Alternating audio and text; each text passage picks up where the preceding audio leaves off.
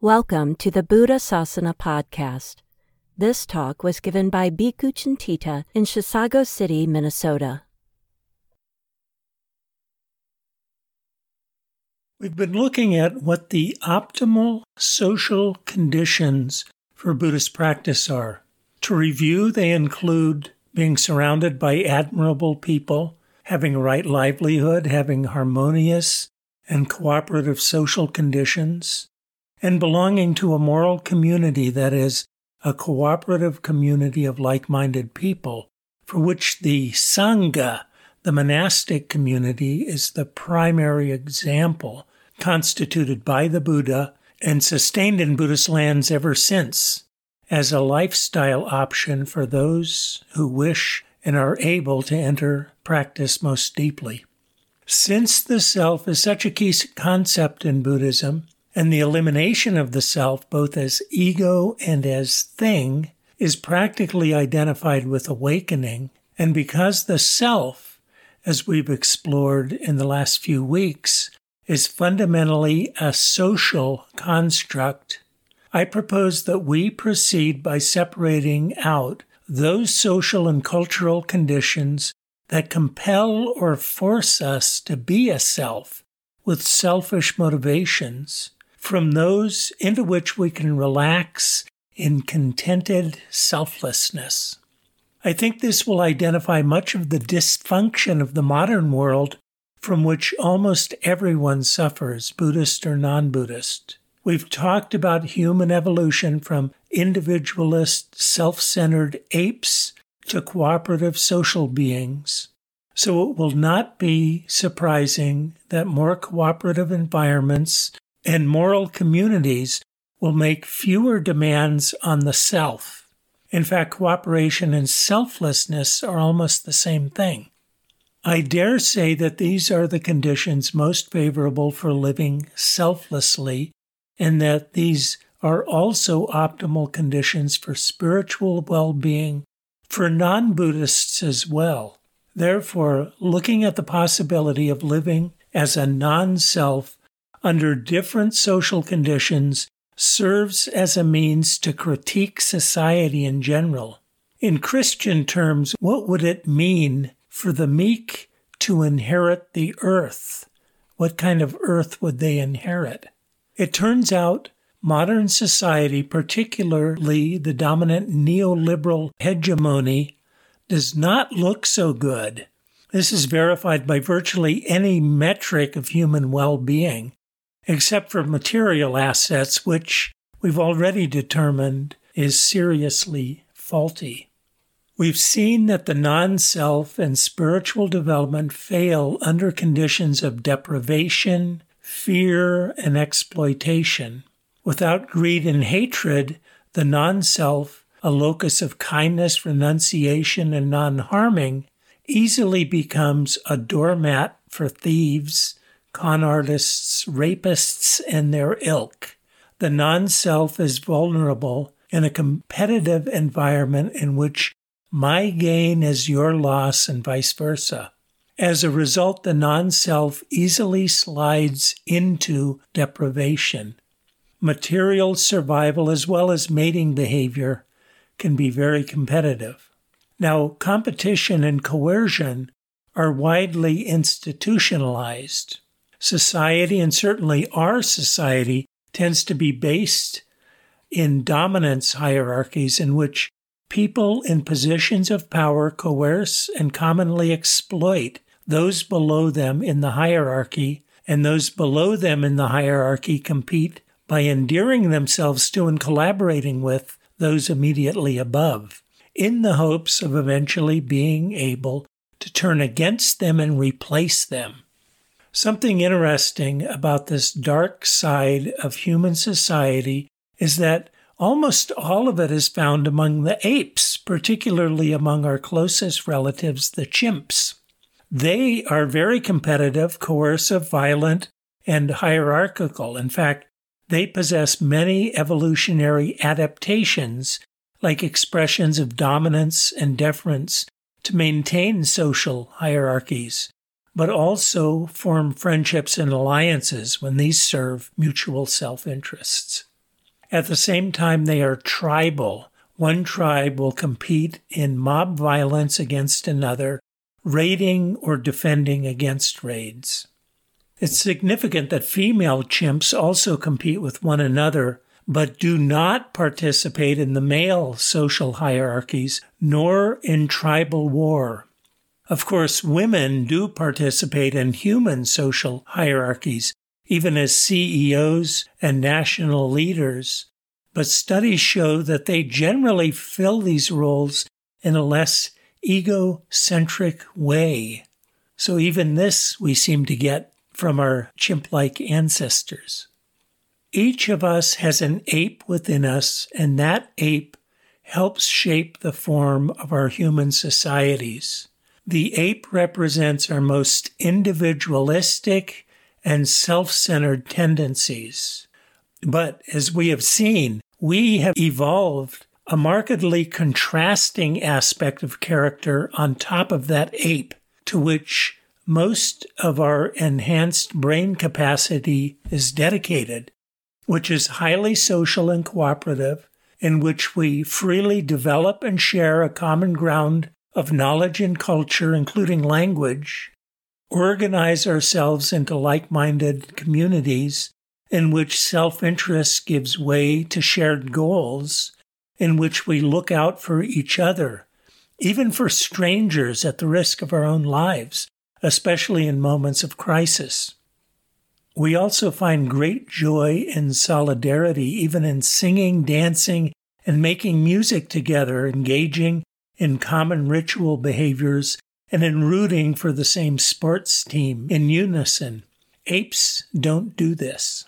What is really curious is how easily we flip from our ape side to our human side and back again and how our social structures are an amalgam of both aspects. For instance, alongside dominance hierarchies, which have been clearly with us from our ape days, status can now be determined by how well or skillfully we exhibit the values of our particular culture as a matter of prestige, not accompanied by coercive control, but involving similar mechanisms of deference. Status will be based on different values in different societies. Ours is often based on either wealth or education, sometimes on great charitable acts, or on talent in the arts or sports.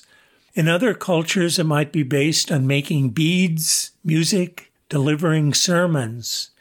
For the Native American Navajo, to actively seek power will reduce one's status. And for the Zuni, the ideal man is dignified, affable, never tries to lead or engage in conflict, and again does not seek status. For the Yanomamo of South America, status depends on how many people one kills from neighboring villages.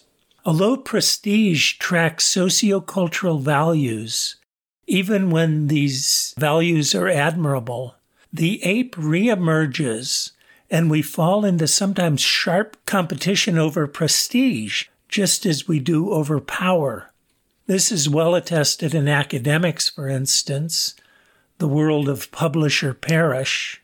A sudden elevation in status triggers elation and also interestingly, a degree of charitableness, while a sudden drop triggers immediate anxiety, rage, envy, and depression. Testosterone levels likewise track changes in status. Alongside social status, everyone is concerned with self image and the way they present themselves. What is also curious is that everything I've been talking about today is in direct contradiction to the common wisdom of the West, which insists that the purest aspirations of humanity are found in the individual, the seat of ethics, creativity, aesthetic sensibilities, and spirituality that is easily corrupted and oppressed by the society. We seem to have had it backwards all these centuries. It's rather the individual and the absurd attitude of individualism that corrupts society. Unfortunately, over all these centuries, our backwardness has guided the development of modern nation states, capitalism, and colonialization, and now modern neoliberal economics and cultural standards built on a foundation of hyper individualism.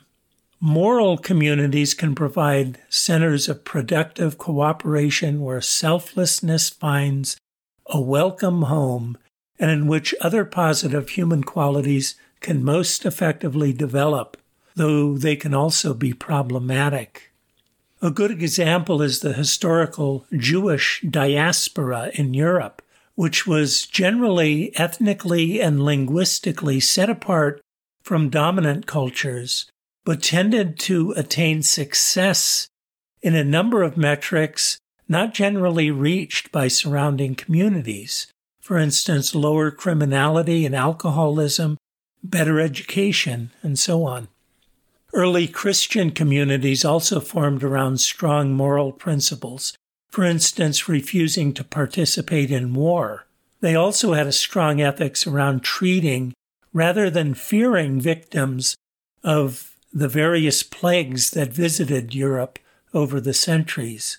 And this cooperative caring for one another tended to produce a longer life expectancy overall than enjoyed in the surrounding communities as a result. It has been pointed out that a key difference between cooperation in moral communities and coercive hierarchies elsewhere is that moral communities generally don't need police because there is little coercion, only common identity held together by common values as well as by common ritual practices. There is a kind of spirit that motivates a moral community in which we identify with and cooperate in achieving something larger than ourselves. We've all belonged to one community like this or another, if not a religious community, then a band of cheerleaders or participants in summer camp. Moral communities are recognized by an overwhelming sense of belonging, participation, commitment, and solidarity. Academic disciplines and the fine arts develop through a shared sense of commitment rather than greed for a paycheck, contrary to modern wisdom.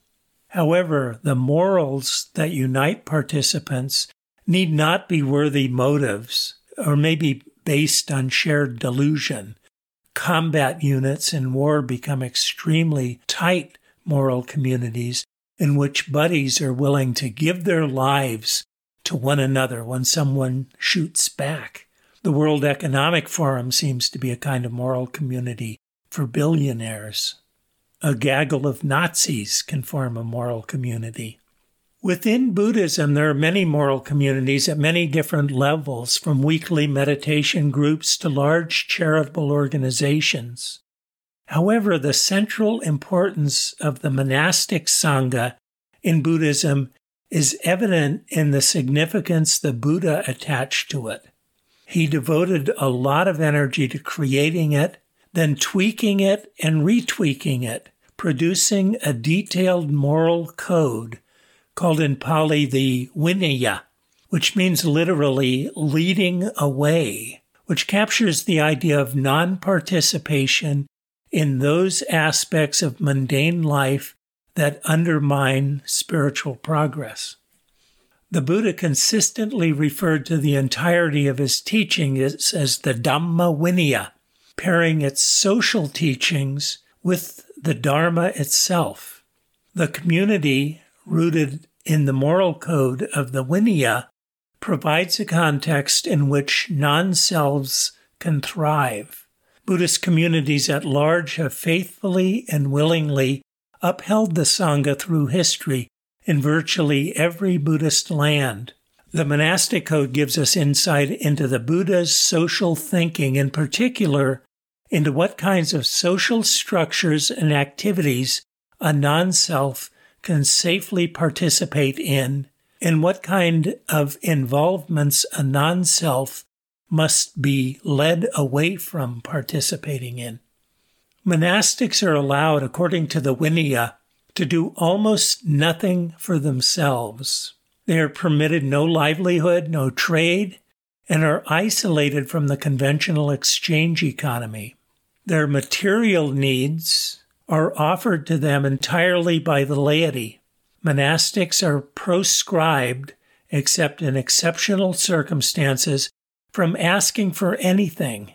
That is, they do not beg, but only offer the opportunity to give, generally by walking past houses in the local village with their alms bowls.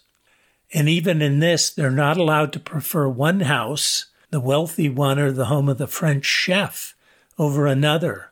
They're not even allowed to endear themselves through charm and wit to families with the intent of garnering better or greater offerings, nor are they allowed to show off any special psychic powers nor talk about attainments to gain prestige.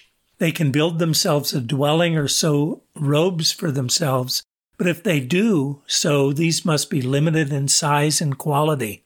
They also curtail frivolous speech, entertainments, and self beautification, and they observe limits on what they can own or store, and they do not eat after noon.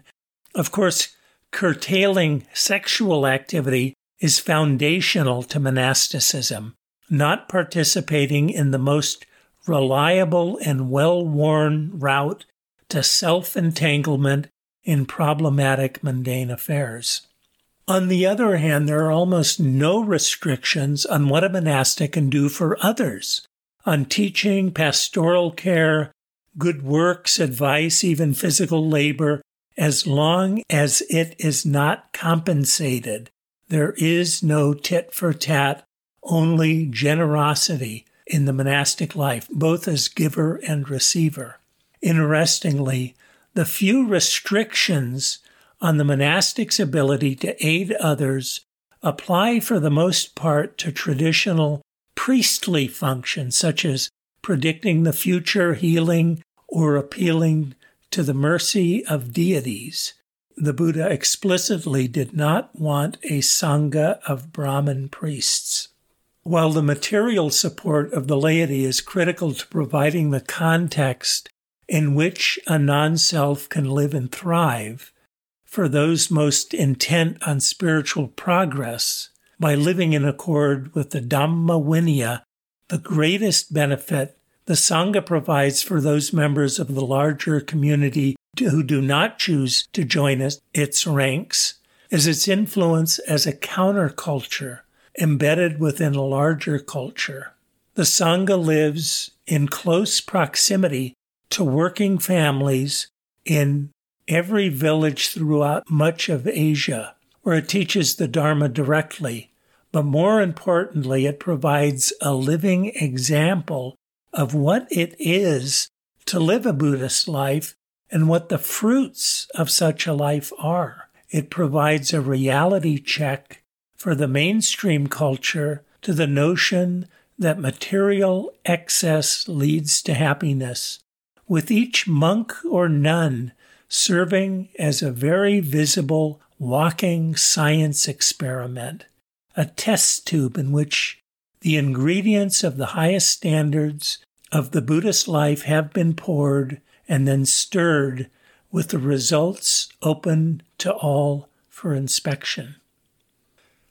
Next week, I'll point out some specific ways this counterculture encounters the ape in us.